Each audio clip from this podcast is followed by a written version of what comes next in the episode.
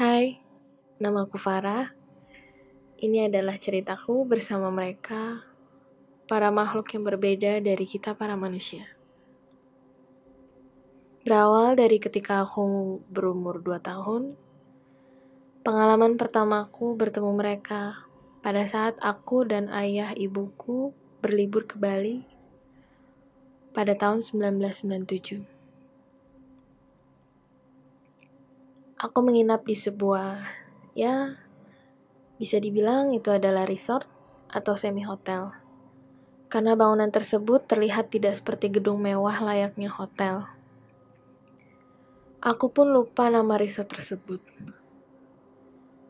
Tempat itu berada di daerah Ubud. Tempat menginap kita terbilang cukup jauh dari pantai. Ya, jika kalian tahu Ubud itu di mana, tepatnya di dataran tinggi Pulau Dewata, Bali. Pada umumnya aku terbilang anak yang ceria, tidak cengeng, dan periang. Sampai pada suatu hari, ya, Momen itu sungguh terasa masih melekat jelas di pikiranku sampai saat ini. Masih terbayang membuatku ngeri, merinding, dan cukup aneh. Hari pertama ketika kami baru saja check-in di resort tersebut, ibu dan ayahku bergegas untuk memandikanku setelah perjalanan jauh kami. Tiba-tiba pada saat yang tak terduga, Aku berteriak sangat kencang. Ketakutan meronta-ronta ketika ayahku hendak memandikanku. Entah apa yang ada di hatiku saat itu ketika melihat sesosok manusia di atas dalam plafon kamar mandi resort tersebut. Ibuku bercerita bahwa saat itu aku sangat histeris sambil melihat ke bagian atas kamar mandi. Aku bingung, campur merinding, mengapa ada sesosok manusia laki-laki parubaya. Dan, you know what? Manusia itu adalah ekspatriat. Bisa dibilang wajahnya seperti orang bule, bukan warga lokal Bali. Aku sangat jelas melihat wajahnya pada saat itu. Ia seolah memanggil namaku dengan suaranya yang berat dan wajah yang dingin. Kau tahu bagaimana wujud makhluk tersebut? Ia memakai pakaian selam berwarna biru lengkap dengan kacamata dan kaki kataknya.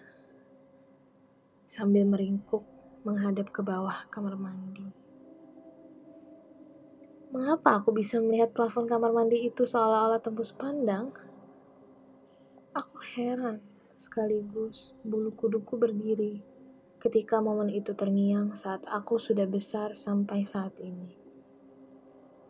Terkadang aku suka paranoid saat selintas aku mengingat kejadian itu. Dan seketika aku pun perhatikan plafon-plafon yang ada di dalam rumahku, terutama kamar mandi. Apakah yang terjadi sesuatu pada masa lampau di kamar resort tersebut? Aku tahu kalian memikirkan hal yang sama denganku mengenai apa yang terjadi di tempat itu.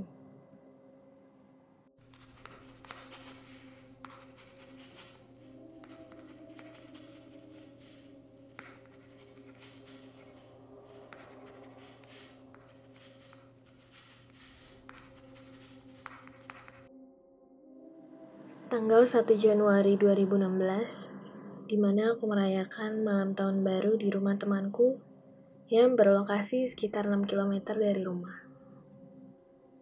Aku pulang tepat pada jam 3 dini hari. Selesainya kami membuat pesta barbecue. Aku pulang bersama dengan temanku, berboncengan dengan menggunakan motor. Kupikir jalanan akan terasa ramai pada malam pergantian tahun ini, tapi nyatanya tidak. Mungkin karena waktu sudah hampir subuh, sehingga orang-orang banyak yang sudah terlalap. Untuk menempuh perjalanan sampai ke rumahku, kami tidak melewati jalan raya, melainkan memotong jalan melalui sebuah komplek. Karena aku pikir agak ngeri apabila sepi di jalan raya. ngeri sama orang. Sesampainya kami di sebuah komplek, ya, aku sudah biasa melewati komplek tersebut. Komplek ini memang terkenal sepi, padahal rumahnya pun cukup banyak. Suasananya yang sepi karena tetangganya yang saling menyendiri, dan mungkin karena waktu juga sudah menunjukkan pukul setengah empat dini hari, membuat komplek ini seperti kawasan tanpa penghuni. Kami berkendara menyusuri pinggir kali yang ada di dalam komplek tersebut. Sampai pada waktu itu, kami harus melewati beberapa pohon bambu yang rimbun, menjuntai pinggir kali dengan posisi di seberang komplek. Setelah melewati bambu, di ujung jalan pun masih terdapat sebuah kuburan sebelum masuk ke kawasan perkampungan. Sebenarnya aku sudah biasa, tapi entah mengapa kali ini ada yang tidak biasa. Aku merasakan bagian belakang punggungku hangat. Padahal aku tidak mengenakan jaket. Aku hanya mengenakan selembar kaos oblong dan udara pada malam itu pun juga cukup dingin karena habis gerimis. Semakin lama berkendara, Jarak 20 meter sebelum kami melewati bambu, tiba-tiba hawa hangat itu hilang pada punggungku. Ah, mungkin suhu tubuhku yang sedang tak karuan, pikirku. Sampai tepat kami melewati pohon bambu tersebut, tiba-tiba aku melihat sesosok makhluk yang tidak terlalu jelas bagaimana wajahnya. Dan yang aku lihat adalah rambut panjang menjuntai serta baju putih panjangnya.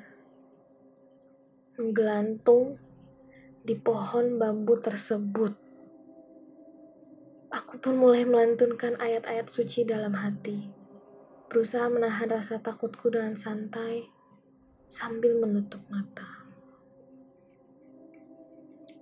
Tetapi tak lama, punggungku terasa panas bukan hangat lagi, melainkan panas. Aku pun sontak kaget, shock dan teriak sekencang-kencangnya pada temanku untuk membawa motor yang ngebut. Tak sengaja aku mengucapkan kata, Please, sini gantian, gua aja yang bawa motornya. Ucapku panik. Temanku hanya bisa menggerutu menampik apa yang sedang kurasakan dan membawa motornya lebih cepat.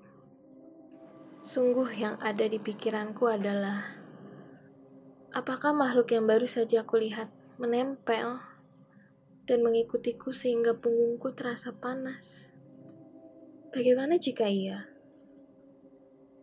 Sepanjang perjalanan hingga sampai di rumah, aku pun hanya bisa terus berdoa tanpa henti sampai perasaanku mulai membaik.